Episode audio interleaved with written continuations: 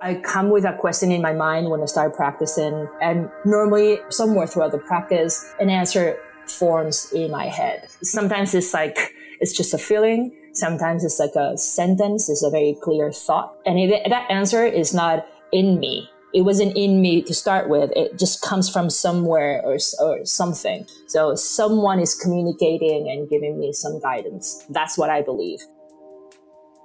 That was Carmen Aguilar, and I'm Henry Winslow. You're listening to Dharma Talk.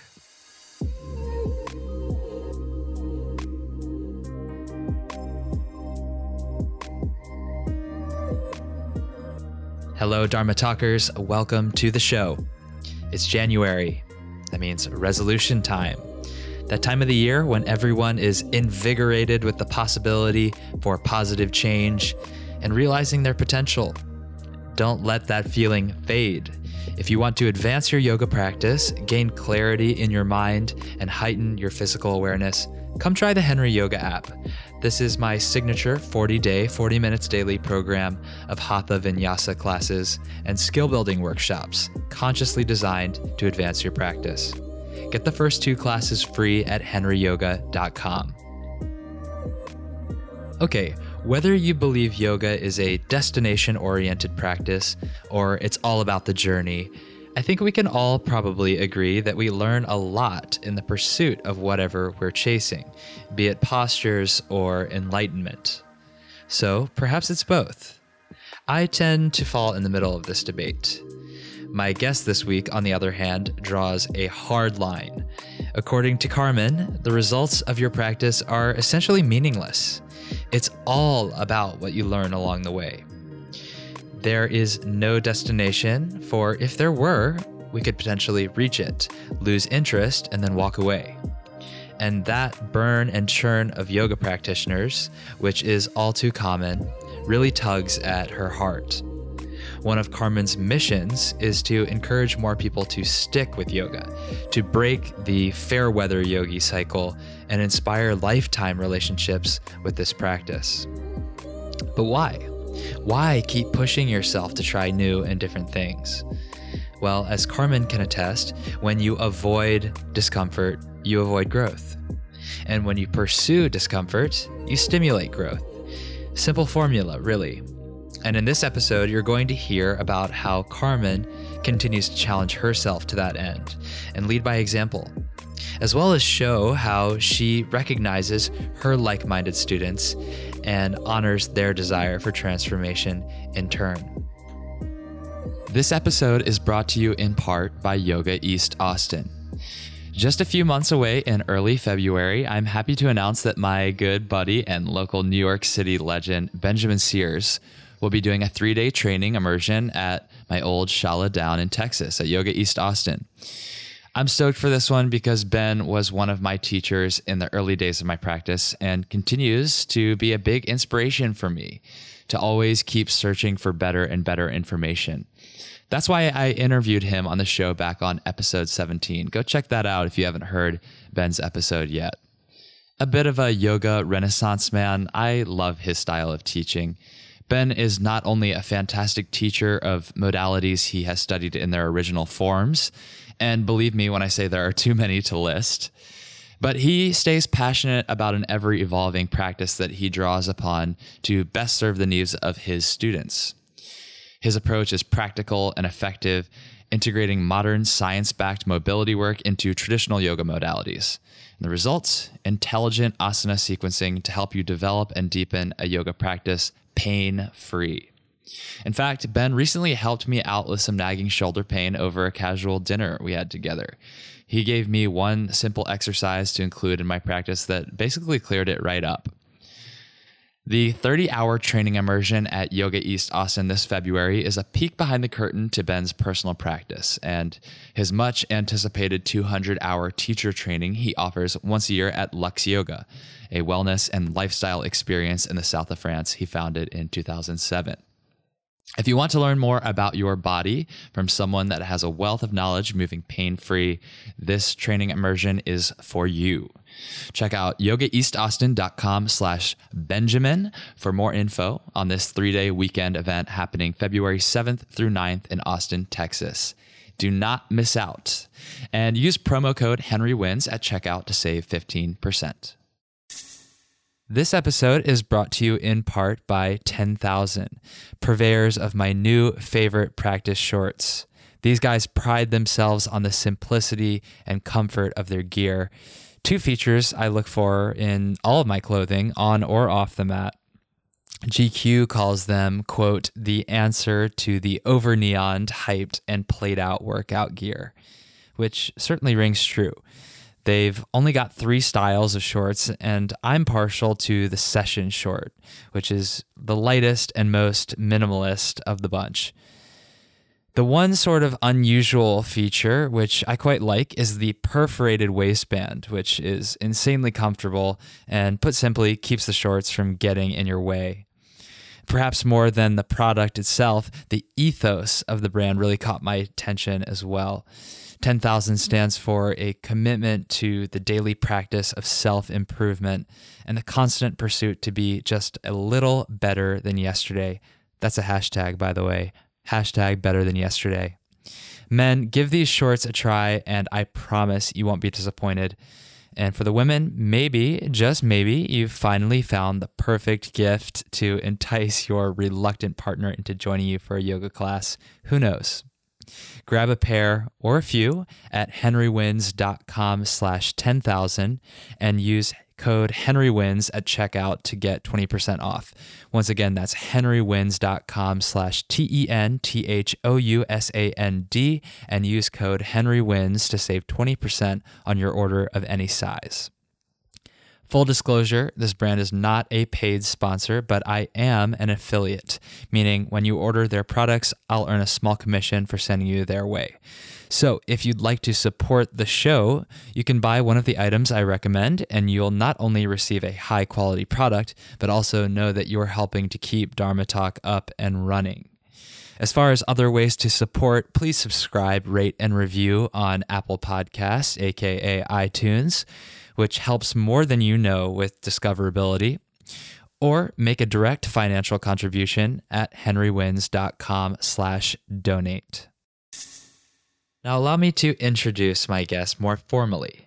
Carmen Aguilar at See Yoga Life on Instagram started teaching yoga 21 years ago in Chicago. In her over two decades in the world of yoga, Carmen has passed through most of the phases a practitioner and a teacher can experience. She started teaching after only a few years practicing. She taught privates for 11 years, owned a studio called The Lab in Chicago for nine, and has taught 18 teacher training programs and even more workshops all over the world. Now she offers online classes and a new online teacher training course and she continues to be recognized for her social media platform. Carmen currently lives in Hawaii while traveling the world sharing her passion for yoga. If you are inspired by this episode, if what Carmen shares resonates with you, then go to dharmatalk.show and type Carmen in the search bar, C A R M E N, and there you will find all the notes, highlights from the episode with timestamps, and links for the episode, including Carmen's recommended book. And if you're looking for something to read, check out my running list of every book ever recommended on Dharma Talk. Go to henrywins.com slash books and pick one out. Without further ado, please enjoy my interview with Carmen Aguilar. Carmen, I'm so happy to have you on Dharma Talk. How are you today? I'm really good. Thank you. Thank you for having me here today. My pleasure. Carmen, we always start these podcast interviews with the same opening question. I'm really interested to hear your answer to this question. And that is what does the word Dharma mean to you? And what is your Dharma as you understand it today? Well, for me, I've thought about this because I've listened to some of your podcasts already. And Dharma, honestly, is uh, an old word that I don't normally use. I connect more with uh, concepts like my mission uh, or uh, yeah, my purpose. So I, in, if you ask me about that, if you ask me what my mission, I, I think it is, then I would tell you that that mission has, is, it's a two part mission. One is to invite people to practice and encourage them to practice regardless of any physical ability or uh, any background that they might have or you know any because when I first, I remember when I first started practicing yoga, it was very much about, you know, you had to be vegan to practice. You had to have read the Bhagavad Gita and a lot of the scriptures in order to practice, in order to be, to be considered a serious practitioner, right?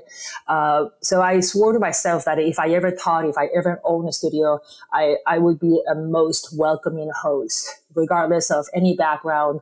You can be an electrician with no understanding of the sutras, and it doesn't matter. You come to your mat, and it's a place where you can open up and, and start your journey to of self discovery. So I'm a facilitator in that way, and I like to make everyone feel really welcome. That's one.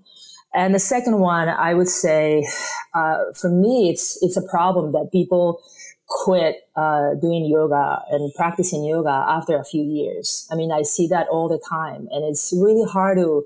It's a revolving door. It feels like everybody practices uh, yoga for a couple of years. In fact, we had like when we when I when we owned a studio with my husband we had a, this spreadsheet and it calculated how many years, what was the life expectancy of a, of a yoga student. And it was always less in in average, I'm going to say between two and three years.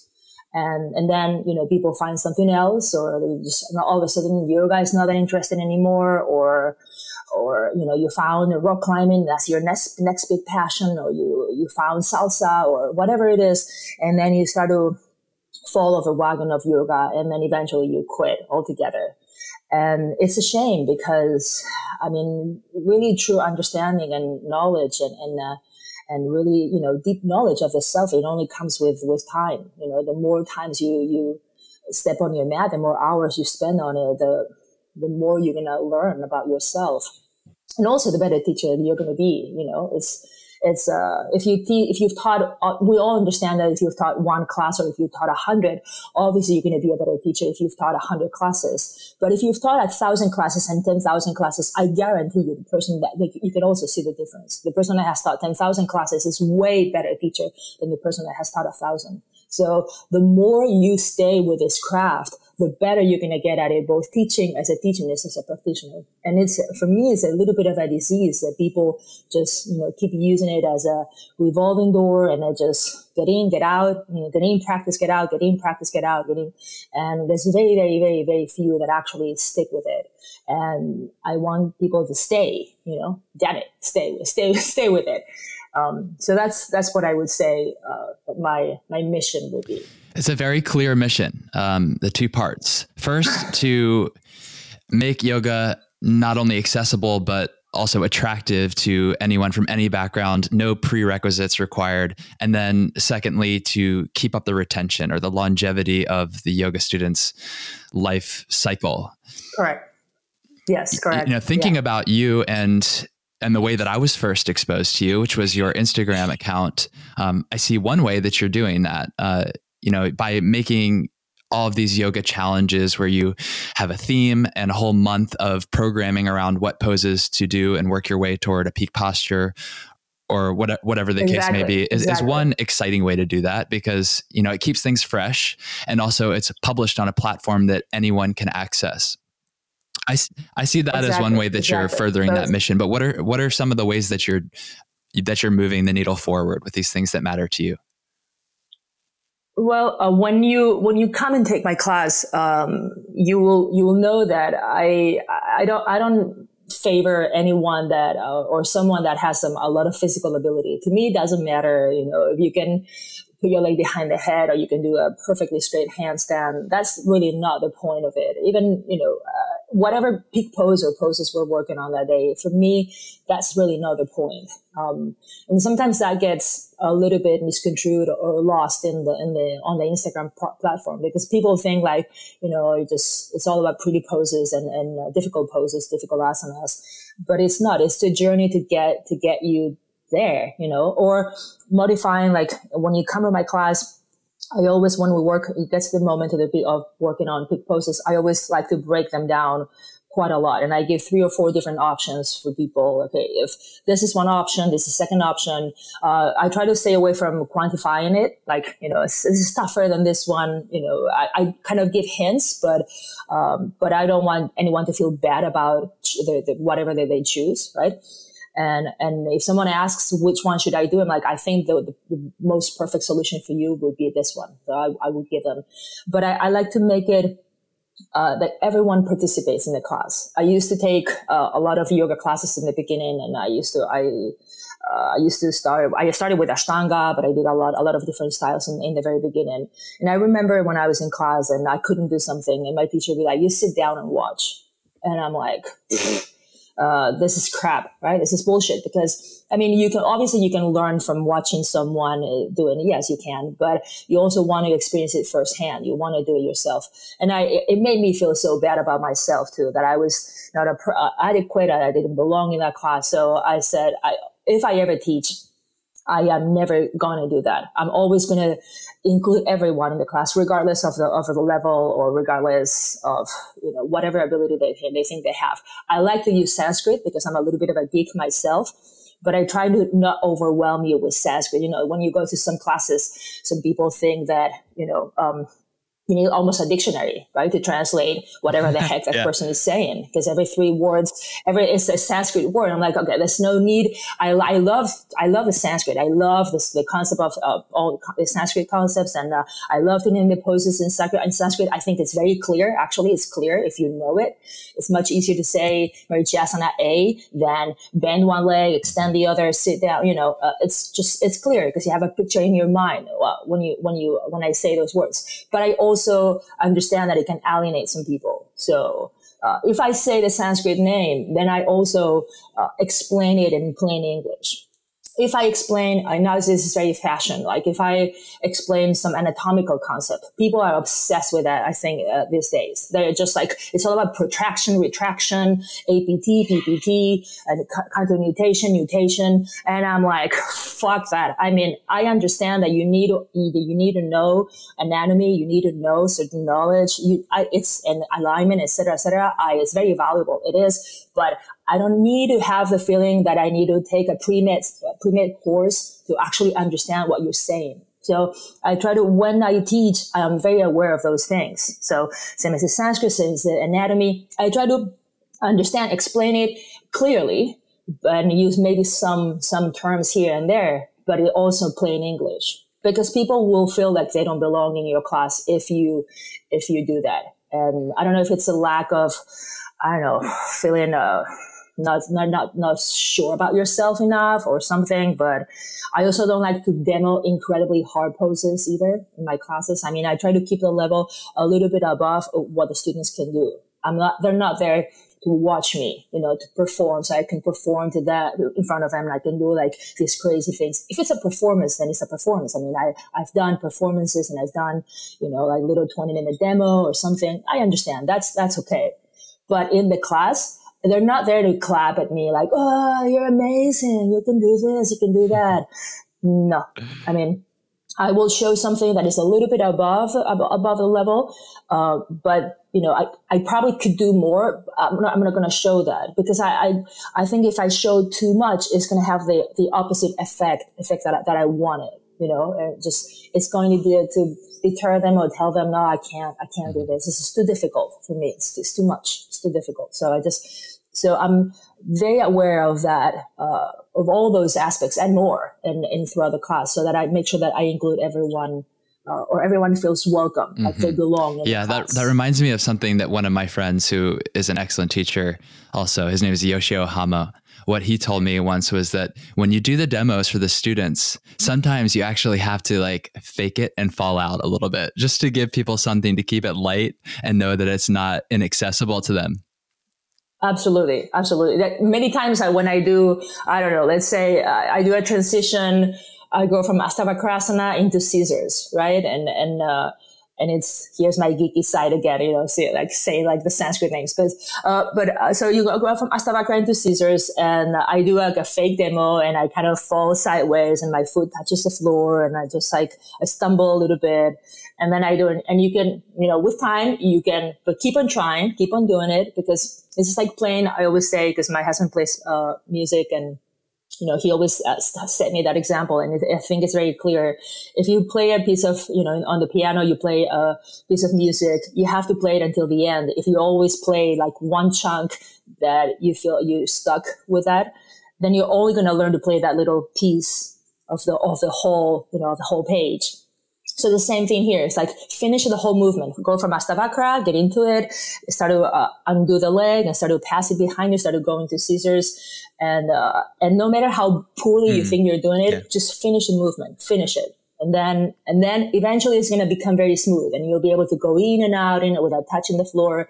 But I also demo, you know, like a poor version, and people have a blast. They just they laugh so much and my classes are very fun. Anyways, I'm just I'm just telling you, they're very, I, because I I find that uh, obviously, I mean, I'm an intense person. If you if you don't know that about me, I'm a little bit intense, and the, the intensity transmits that into, or you know, it seeps into the class. It just it's unavoidable. Your personality shows in the class. So I, I, find that a way to make students do, you know, participate and do the poses is w- with a little bit of humor and a little bit of, you know, being a little bit more laid back about it. You know, if I if I were super strict, I I don't think I would be that successful in making mm-hmm. them try in the pose. Right. You know, so yeah, so it seems like you've put a lot of thought into the the methodology of your teaching and specifically avoiding alienating people or over intimidating people right down to the language that you use you know that was maybe influenced a little bit by your time with ashtanga and then seeing these more newfangled like movement modalities leaning into the the hyper technical anatomical yeah. language. Yeah i think i think all of, i think all of us do in a way you know i think all of us you are you're very influenced by what you see around you you know and whether you are aware of it or, or you're not. And you either react and do most of the time you either you do exactly the same because you think it's a good idea right, or you do the up- complete opposite because you you thought it was this is horrendous. You know, uh, same as with your with your parents. You're like, exactly. I'm never going to do this. I was thinking the same thing. Did, same right? reaction to, to, your parents. So so exactly. Um, you know, I'm interested to hear more about your background and how you landed where you are now because you mentioned that some of this was kind of in uh, in opposition to what you had seen in Ashtanga. What other styles of yoga did you practice, and how did they influence your teaching? Oof. In the beginning, I started with uh, Ashtanga because I, I like uh, to be challenged physically. And, uh, and that was, you know, over 21 years ago. So there was not, the landscape of yoga was not at all what it is today. There was just very, very few styles, you know, it was like a Iyengar, Ashtanga. I mean, today is like a flavor for mm-hmm. every, every minute of the day, right? Uh, but back when there was really not that many choices. So you have to consider that first. And I did Ashtanga. I I like the intensity of it. I like the discipline, but it didn't work for me. I got, I, and I always, I'm very open about that. I, I got more injured in three years of doing Ashtanga more than before I started. I started yoga because my knees hurt, my ankles hurt, as I used to play tennis, a lot of tennis. And I was, I was like, uh, this is not working. But I really like the meth- the methodology of, of yoga. I mean, I found a lot of value in it. I, I found how I, I love how I felt after the practice. That was my my main hook. Like I, I love the feeling after practicing. Not so much, you know, the poses or something, but how how at peace I felt and how relaxed I was and how I I could connect with my breath. So I explore, you know, I was pretty injured, so I stopped practicing Ashtanga and I turned into more Forrest yoga. I did uh, Ana Forrest for uh, quite a few years and uh, Yin yoga. And so I discovered a more therapeutic, and I also studied with a Rod Stryker, and so just more therapeutic approach and more philosophical approach to the practice. And by when that all that was going on, I was I took my first couple of teacher trainings and I started teaching almost immediately, like in my first two years of, of starting to practice uh, yoga. I was teaching a few classes and for some reason I landed in a gym that was specialized, specialized in the one-on-one training. And they didn't have, they didn't offer yoga back when, but uh, again, it was the beginning of the yoga time. So it was, it was yoga was not that spread, that spread out. And I, I landed in, in this um, health club that was, you know, they, they started to offer yoga and they asked me, do you want to do one-on-one classes with, uh, with our clients? And, uh, and I started to, to do that. And I realized how unhealthy and how messed up some bodies are. And a lot of the poses that I liked, you know, to practice and teach, you know, from, from the practice, right? I, I couldn't, I couldn't even start to do the, those poses, you know, with, uh, I couldn't even start into lotus with, with a student. I couldn't even, not even remotely start to do a, a wheel or a Kapala Raja Kapotasana or I just, it's not, not, not even with props or anything. It was just impossible. So uh, in my mind, I started to break down a lot the poses and how to make them more accessible. Still practicing s- something that resembled a little bit what the, the asana or the, the, you know, the benefits of the asana, but very, very, very modified, very toned down. Uh, at the same time, I was also healing myself, right, through my personal practice, and I was starting to experiment with uh, with sequencing, and I realized how important what it was to really warm up properly. So if I, I realized, okay, if I do some shoulder openers now, I'm going to be much more open to do the next back bend. So I changed the order of poses, and I was starting to. So was it, everything started to take form in, in my head you know, little by little, and this was it took took years, you know, to cook fully, but um, so it was all of that was happening at, at the same time, and um, when I when it came and I was you know 11 years into the practice and and I eventually I mean after three or four years I healed myself completely and I went back. I didn't go back to Ashtanga. I went back to you know, I was so caught up in the sequencing itself and I was so interested by it so fascinated by it that I started to develop my own methodology and I focus more on uh, certain group of mobility, you know, going in one direction of mobility, like, you know, doing hip openers one day, and that's all I do, or doing back bends one day, or doing more strengthening and transitions and inversions one day. Uh, and for me, that worked. That has been working a lot better than trying to mix and match and blend everything in like a freaking salad of, of asanas that, uh, in my experience, you cannot, unless you're a very, a very gifted practitioner, uh, for the majority of bodies out there, it doesn't work because you can only go so far in, in one direction. You can only go so far doing back bends without a very deep warm up. You can only go so far in hip openers without a very deep warm up. You can only go so far in splits with a very, you can only go do so well handstands, etc., etc. So, uh, for me, it has worked a lot better, you know, this way. And you balance that throughout the week. So you don't balance out in your practice today, but tomorrow you you do the, the counter poses that uh, you did it or, or, or, complementing the poses that you practice today. Like, for instance, I do back bends today. Tomorrow I'm going to do hip openers. The following day I'm going to do uh, inversions and arm balances. The following day I repeat back bends again, etc., etc. So the frequency you have to know your body and know how frequently you do certain practices, you know, depending on your own ability and your own limitations. Um, so while I was doing all that, then, you know, 11 years into teaching and practicing, an opportunity came up to open my own yoga studio in Chicago. And I did, and, and I took it. And uh, actually, my husband tricked me into it because uh, first it was going to be a tango place and some yoga on the side. And you never know. You know, this is like one of a, a very good example of how life goes, and you just have to jump and see what happens.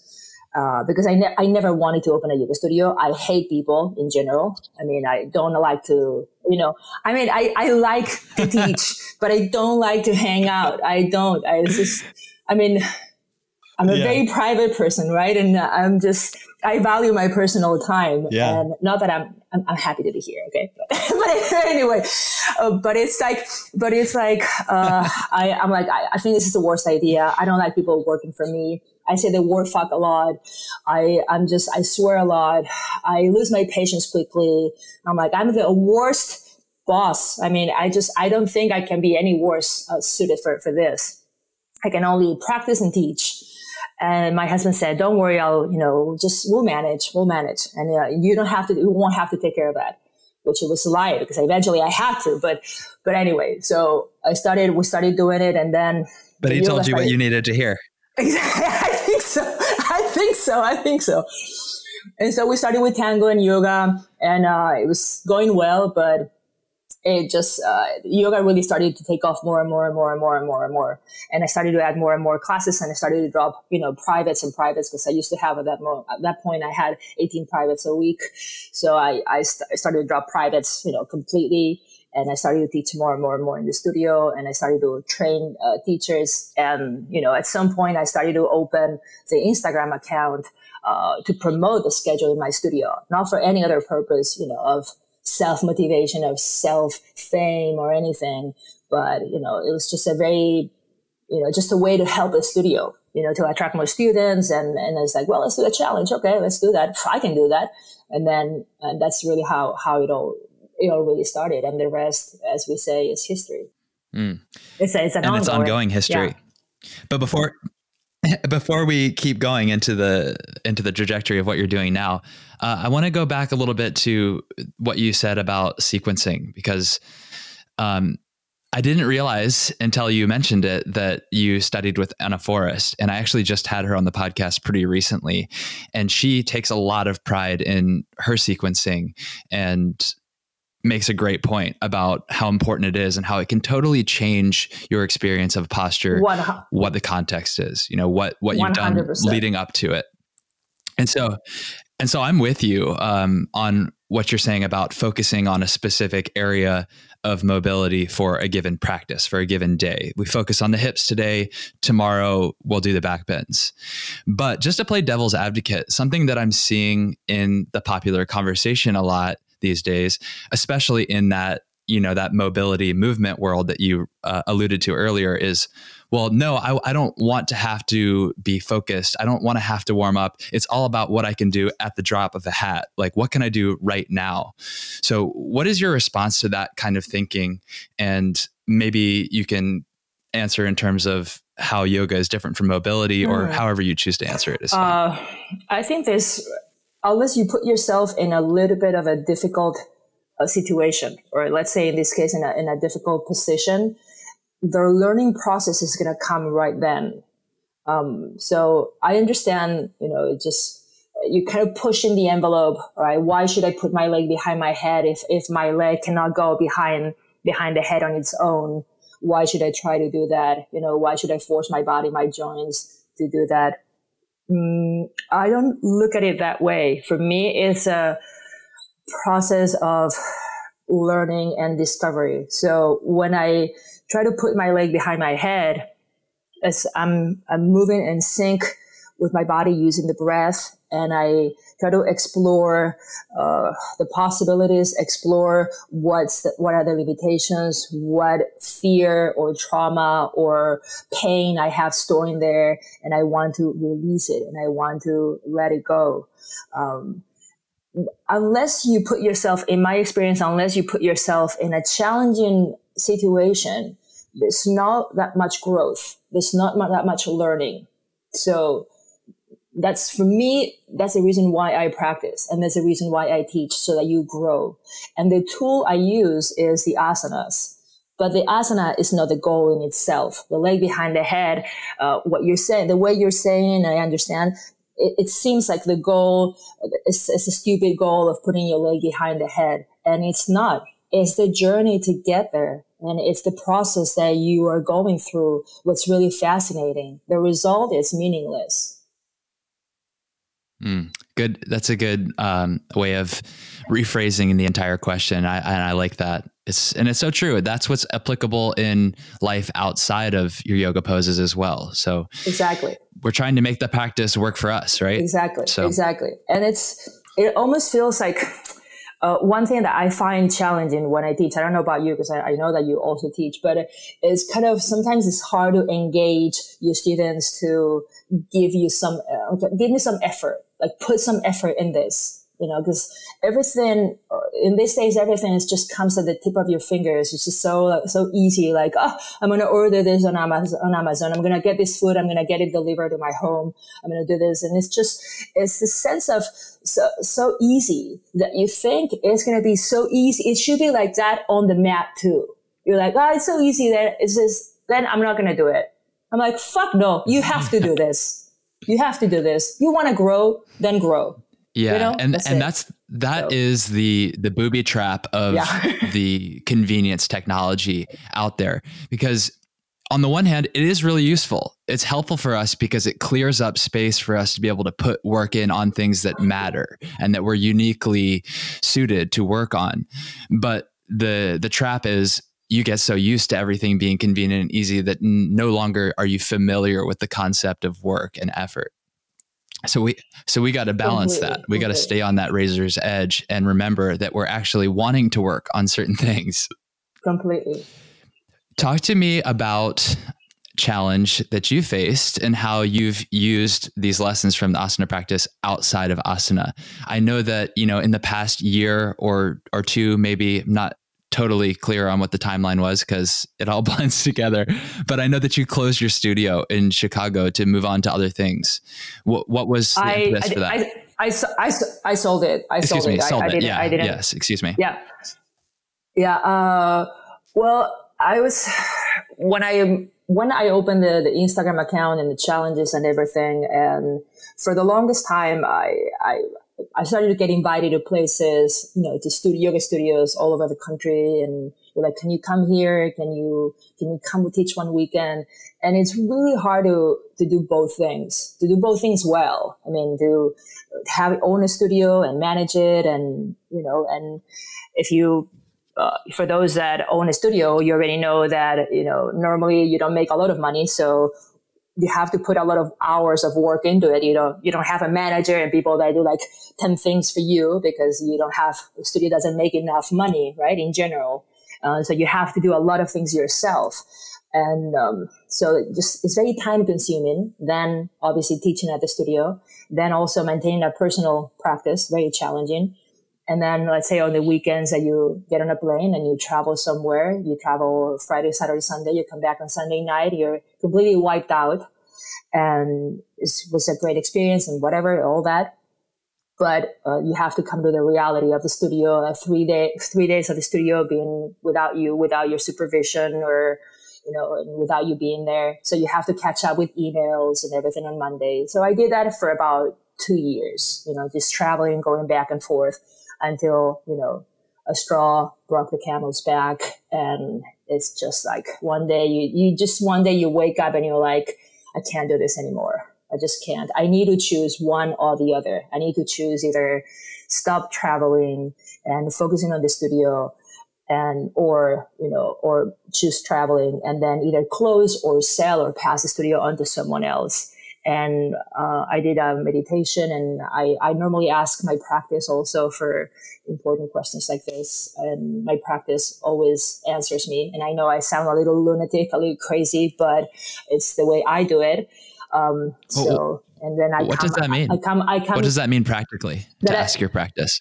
Uh, but I come with a question in my mind when I start practicing, and I, you know, I, I normally start sitting down and I close my eyes and I breathe, da, da, da, and then I, you know, started my practice, and normally somehow or some way throughout the somewhere throughout the practice, uh, an answer forms in mm-hmm. my head normally, or sometimes it's like it's just a feeling. Sometimes it's like a sentence. It's a very clear thought sometimes i don't know. But um but the the, the answer i mean i get an answer. And it, that answer is not in me. It wasn't in me to start with. It just comes from somewhere or or something you know? So someone is communicating and giving me some guidance. That's what i believe.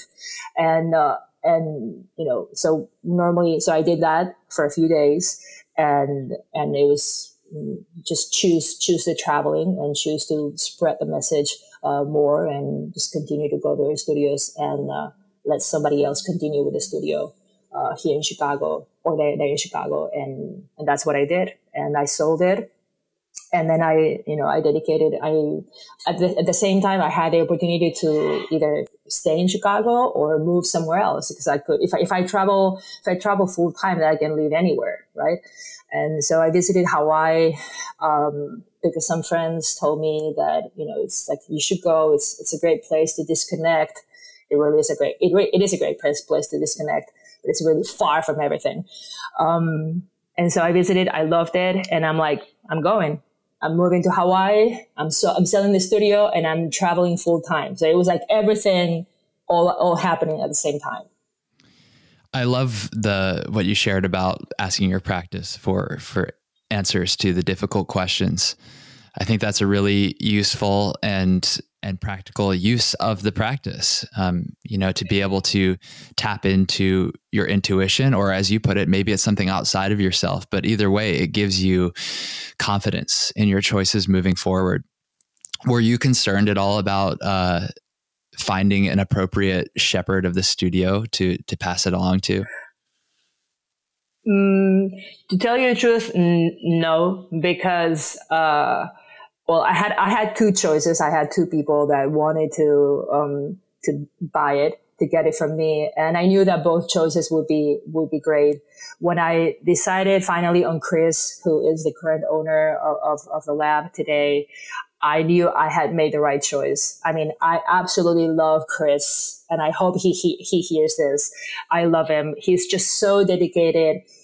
He's just such a respectful student, and I has such a such a good working ethics. I love him very much. So I, I knew that it was the right choice. And he takes it very, very seriously. And he wanted to continue with the legacy. He wanted to continue.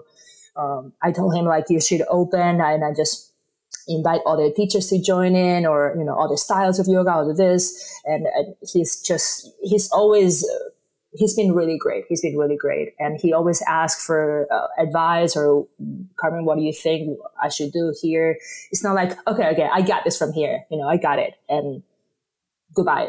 Uh, no, he's always, you know, asking for guidance and or opinion and what do you think I should do. I, I appreciate that very much. I think he's, I think he, uh, he's, the studio's in very good hands. Well, that's great to hear because I know that even if you do make this decision to to move on as you have a part of you is still you know that's that studio is your baby in a way so you want to see it taken good care of it's, it's absolutely true. It's it was one of the toughest decisions to actually let it go.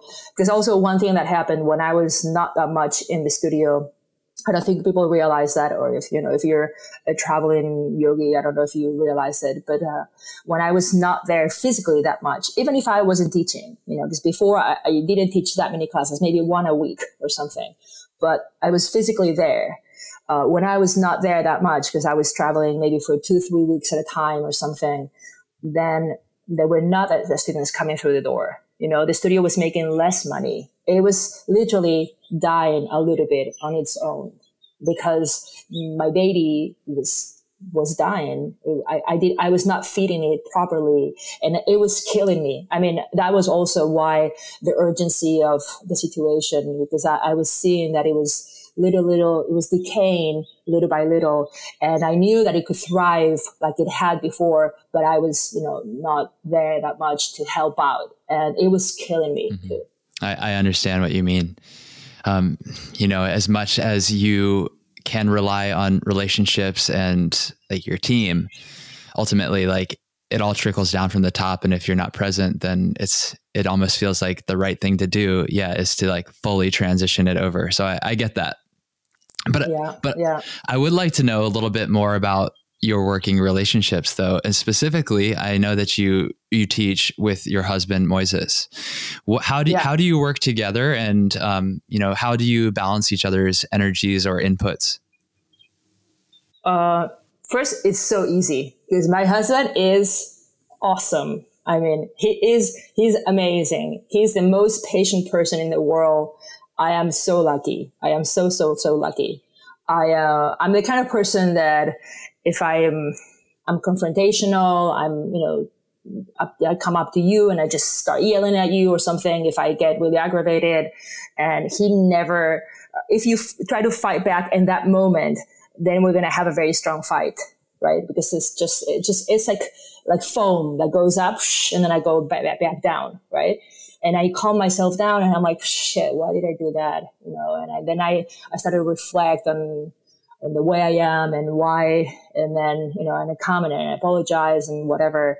But, but he's just, he totally gets me and gets, you know, the, the way I am. So it's really easy because he never, he, we always, I always say that we never fight. Uh, he negotiates. He's just, he never, he never really fights or anything, but he's just, he's really good at making someone do and think whatever he wants. He's just he manipulates me in a way, you know, in, in, the, in the best sense, in the best sense of, of the of the word. Um, and he's also he's a very modest, very humble guy. So when when I teach, I I always like to give him more spotlight and more you know more presence, but he's just very humble and he wants to be on the side. You know, he wants to be sitting on the side, and and he he's he does incredible adjustments. He teaches great yoga classes. He sequences really well. But I mean, one of the things that he I think he does best is definitely adjustments, uh, hands-on adjustments. And you know, it's just when I teach, then he walks around. We both walk around the room, but he's the one that gives the most uh, adjustments because I'm, I have to teach. I have to manage the energy of the class. I have to demo. I have to, I don't know, get to someone to do something. So, um, he's taking care of taking care of the students. And also, uh, I find it's very useful when you have a, maybe a few students in the class that are falling behind and that I cannot really do ninety percent of what you know of what I'm teaching, then he he's definitely there for them, and he's definitely you know giving them options, and and they're laughing. And many times when I'm teaching, then you see a, a small group in the back that just having some a few laughs, and it's because because of him that he's just telling them, you know, this is what I what I do, and they, you know, he does a demo, and then he falls, and and uh, so he makes it a little bit goofy, and and everyone feels, you know, very welcome, very welcome in, in the class. Mm-hmm. But uh, I'm going to say that it's mostly his work. It's it's not me. It's not me. Well, it all comes back to this this ideal of yours that everyone be participating. And to have someone else helping you out to make sure that everyone is covered can become a very key ingredient of that. Otherwise, people do tend to get left behind, or if they don't have whatever it is inside of them, that spark that like keeps them going even when everything is a little bit out of reach, then you need an extra outside source of accountability to keep you with that. So I I, I love that idea um, of you two working together. Are the adjustments an important part of your teaching? Is that an important um, piece of every class? Uh, for me, yeah, for me, for me it is. And even in, in our teacher training, we dedicate quite a few hours uh, do adjustments, to hands-on adjustments, which is kind of a kind of a taboo you know concept these days or a taboo idea is like is should we should we lay low and not do adjustments because of all what's what happened has happened recently in the yoga world. And i'm like no no. Just because someone didn't know how to properly uh, touch the students how or, or, just because someone was inappropriate doesn't mean that we all have to run away from adjusting now you know? And uh, i think there's a very valuable uh, lessons and very uh, you can get a lot out of a good assist a good hands hands and assist 100% and part of the value and the incentive of being in a real life class is to be able to get an adjustment. Because if not i can go online and there's just so many platforms so many so many classes everywhere. You can take an online class and follow that class. But one of the added values of being real life besides sharing the energy with the group, with the teacher and everything and participating. But another one of the perks of that is to be able to get some, some assist. And when they're done right, it feels amazing. It's, it's, it's very healing. Mm-hmm. Same as it, as it could, could be very damaging. Right. Did you get pushback from students or people in the community when everything has been going down recently about about adjustments and inappropriate touch, or is that more a conversation that came up in your own head that you needed to reckon uh, with? No, not really. I mean, I'm very upfront, as you can you, can kind of hint from this conversation. I'm I'm very upfront, and and I when when I start a class, I always say we're going. We like to adjust people. We like to assist you. If you're not comfortable, let us know. You know, it just and in the, the 20 plus years that I've been teaching and traveling literally all over the world, I think maybe twice two people to in different cities, different places has actually said, I, I prefer not to be touched for whatever reason.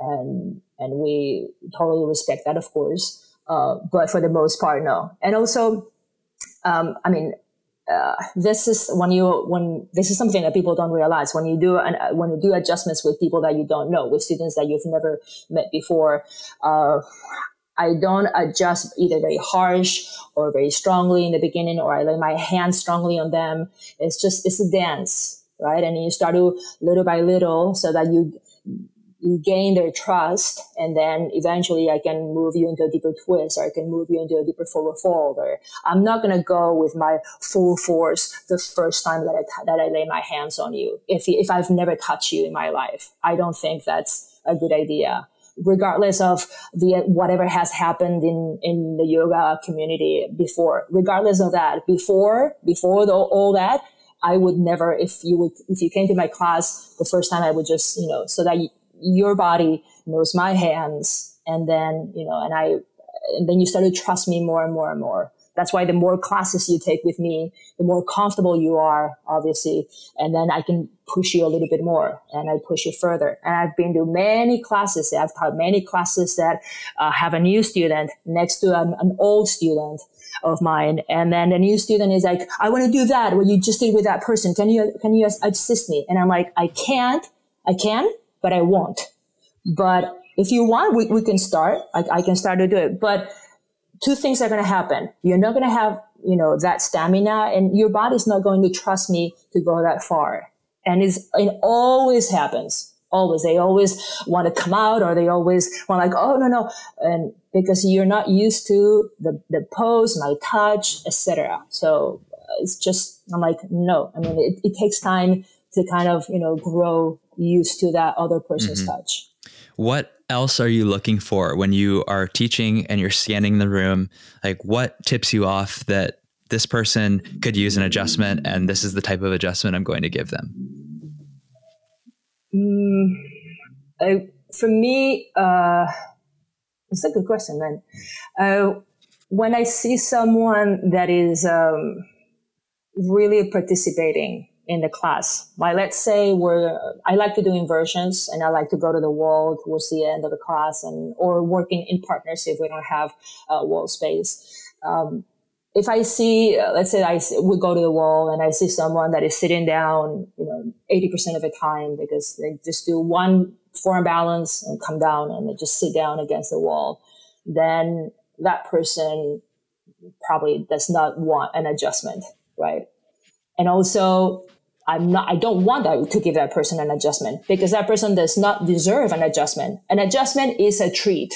Is, uh, for me, is a treat. It's something that you earn through your work, right? If, if I ever go to a, another teacher's yoga class and they give me an assist, I want them to assist it, assist me in a pose that I'm, you know, struggling with or something, or I want to feel more comfortable in. So it's, it's, it's a treat. And uh, if that person is sitting down the whole time, I'm like, I'm not going to give you an adjustment because you're not working your mm-hmm. ass off. So I'm sorry, you know, right?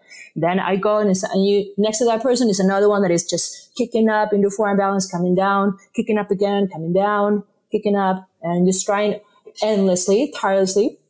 Then I go, I'm like, okay, let's just do it together. Let's just do it in the middle of a room. Let's just practice it, you know, and and then that person feels really empowered and motivated and everything. And many times what happens is that the person that was the, the lazy one that was next to them, they're like, Hey, I want to do that too. Hey, I want to like, please, you know, give me, give me some too. Right. Uh, so you kind of, you kind of use that or whenever I teach and I teach groups that I don't know all the time, you know, I, I don't know the students that are coming, uh, then I, usually start adjusting those that are more mm-hmm. eager, more participating, more involved. And then uh, kind of you go to that second uh, peel or second layer of the onion of those students that are a little bit maybe less involved and then the less involved and like, so that eventually everyone you is, is more involved but if you start, start if you start adjusting someone let's say that is not really participating it's not really into the class at all something like please don't touch me or please don't do this to me or something like that could mm-hmm. happen to you. And as a, especially if you're a new teacher. So it, it really looks very bad and it undermines also your confidence as a teacher.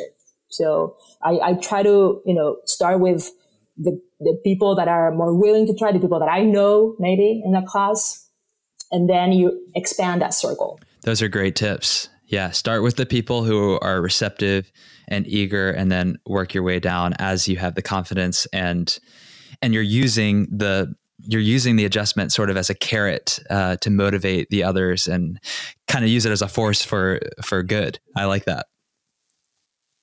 Yeah, yeah, for sure. Well, let's shift gears a little bit and start um, talking about some of the things that you have coming up. Uh, 2020 for you is jam packed, as I'm sure many most of your years are these days. Very busy teacher, um, but I know that you have an online course coming out and a couple of teacher trainings. Um, what would you like to share uh, about those programs with the Dharma Talk audience? Mm, well, because it's new because uh, next year I'm gonna do my first uh, TT. I'm gonna teach my first TT in Spanish, which is even though it's my native tongue. I mean, I was born in Spain, and I moved to the states, you know, twenty something years ago.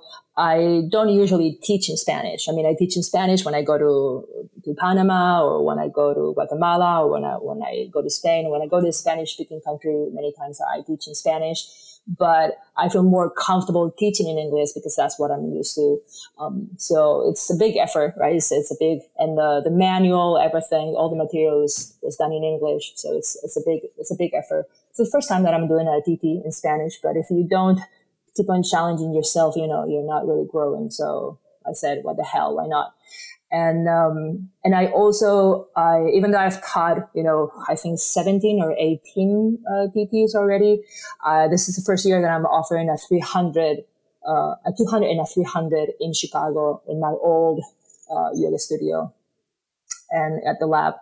And so that's that. I have that over the summer in August, which is a great time to be in Chicago. You don't want to be there right now in the winter time, but in this in the summer in the summer it's really pretty and uh, and I also partner up with a company in Barcelona. It's called World Mastery, uh, which basically they do programs, um, kind of like the theme, like the masterclass theme that is going around in the U.S. You know, like learn to photography with this person, or screenwrite uh, a script, writing scripts for this person, or writing with this person, or makeup with this person, or something. Uh, so, but it's it's geared uh, to teachers. So the program is geared for those that want to become teachers and you know, and just and I share how I teach my classes, how I sequence, how do I how I, I adjust, and you have like you know like examples, real life examples of you know of students in real flexibility, like you know all range from the stiffest, the stiffest person in the class to the most flexible and how to modify the classes and sequences. If you have one class written down and, uh, and you want to tone it down for whatever reason. So all of that, it's, it's, it's a very comprehensive program and it's, it's really nice. It's, it's, it's really nice. And I had a blast, um, taping it uh, with, with these guys in Barcelona. Uh, it was, it was such a pleasure. It was a, such a pleasure. So I highly recommend if, someone is interested in, in expanding their teaching skills or acquiring more or deepening them to check it out, go to World Mastery Yoga and check out, check that out. Okay, we will definitely put the links um, to all of your teacher training programs and the World Mastery online program in the show notes for this episode. But I let me ask you this: uh, mm-hmm. you know, you've taught 18 teacher training programs. Uh-huh. So at this point, you've got it down to a science, and I'm sure it's continually being refined and optimized, but it's also comfortable, right? I mean, you can do that probably in your sleep at this point. Why challenge yourself to teach a teacher training in Spanish and to put one out online, which introduces all sorts of new complications and things to figure out? What what motivated you to do that? It's if you don't I feel like if you don't keep on challenging yourself, you become very stall in a way. You become, and things become very monotonous and boring and too well known. For a long time, I was in the, you know, in the yoga business, just doing privates and teaching group classes, and I was fine, and I was, you know, making making a lot of money because when in private seats that's when you the, the, where the money is right? Uh, when you teach classes. And i'm like why would i open a yoga studio that is all you know it's a black hole that you're gonna put, put money in and it's it just disappears. It disintegrates. It just it doesn't exist anymore that money that mm-hmm. you pour in. It's endless. It's endless. Why would i why would i do that? Why would i manage uh, people working for me and people's schedules and uh, people's problems become my problems all of a sudden. It's like, I can't teach, I can't show up today or something. And, and you're like, why would I want to go through that? And there's a lot of uh, opportunity for growth and learning and, and, you know, and knowing more and expanding. So, uh, I, thought it was the best decision to open a studio because it just because of the opportunity. Or why would i decide to travel? Why would i decide to move to hawaii? It's whenever the most outrageous or difficult thing it just becomes such an opportunity to to grow and, and just learn more about it. And it, it, that's what fascinated me the most. And this um, the Hispanic uh, market is is yoga market is becoming more and more you know up up bigger bigger bigger, and so I wanted to do you know a lot of people Spanish speaking people they, they speak English too, but some of them don't, and I wanted to like maybe the concept of including everyone or reaching everyone, but I wanted to attract to all those those people too, and I say let's just do it in Spanish. I think it would be a great idea and you know it's an opportunity for me also to to grow as, as a teacher and and improve. And every every tt is a little bit is a little bit different. It's just it's a great experience. And the last one we did in barcelona there were people from literally all over the world. There were four girls from korea one woman from australia you know they were from from the us of course uh, from um, egypt um, from the UK, from Germany, from France, from Spaniards, of course, Italians, and it was it was I didn't know how well it was going to work out, and not everyone spoke English very well. Uh, so when the Koreans, well, few of the Koreans when they presented the class, they presented in Korean, and nobody understood a word in Korean, but I can tell you they followed the class to the T. Uh, it was amazing to watch.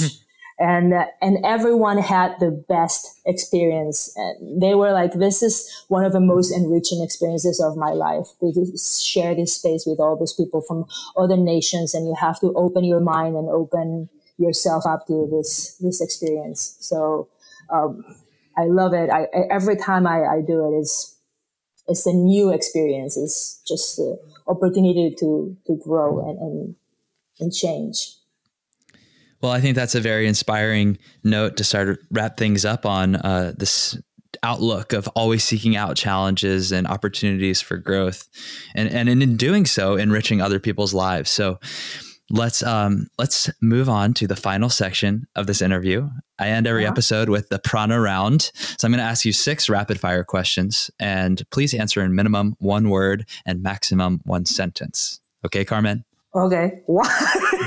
okay. I gotta say, I didn't, I didn't got this far in all the, all the podcasts that I listen to. So I'll, I'll do my best because I, well, I'm good. famous for, I'm famous for just going on and on and on, but I'll, I'll, I'll be, I'll be concise. I'll because I can, I can do it. I can do it. You can do it. Do Take a deep That's breath. Suck in the prana. okay. Let's go. Okay. In one word, why do you practice yoga? Growth. What is your favorite yoga pose and why? Mm, no such thing. I love all of them. Okay. What is the single best cue or piece of advice that you've ever received from one of your yoga teachers?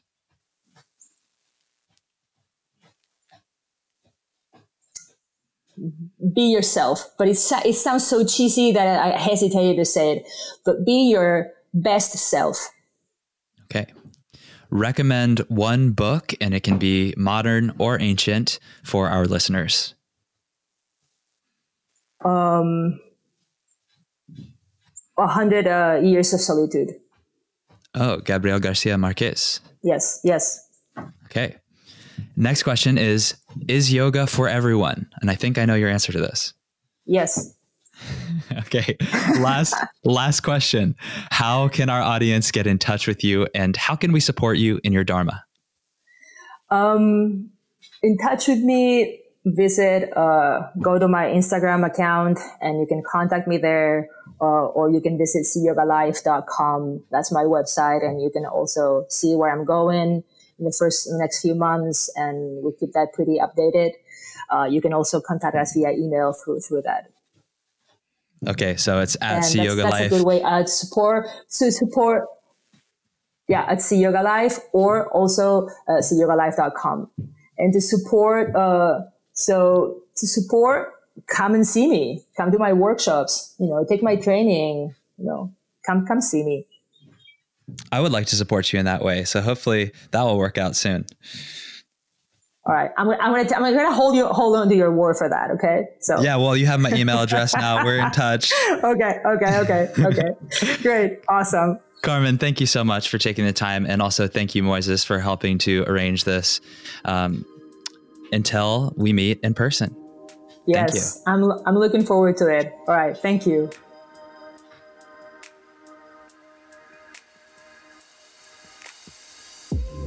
Dharma Talkers, I hope you enjoyed listening to that conversation as much as I enjoyed having it. And if you did, please share it. Take a screenshot, share it on Instagram, and tag me at Henry Wins. I love hearing from you about the conversations that make an impact for you. We have the ability to shape the world through our thoughts, words, and conversation. So let's influence the collective consciousness together. All my gratitude to Rory Wagstaff of Ease of Mind Productions for keeping our audio crisp and operations smooth, and to Patrick Kiebzak of Momentology Music and Art for supplying the powerful soundtrack to these conversations. Please remember to subscribe, rate, and review, and tune in to new episodes of Dharma Talk every Thursday. I'll speak to you next week, and until then, keep living your Dharma.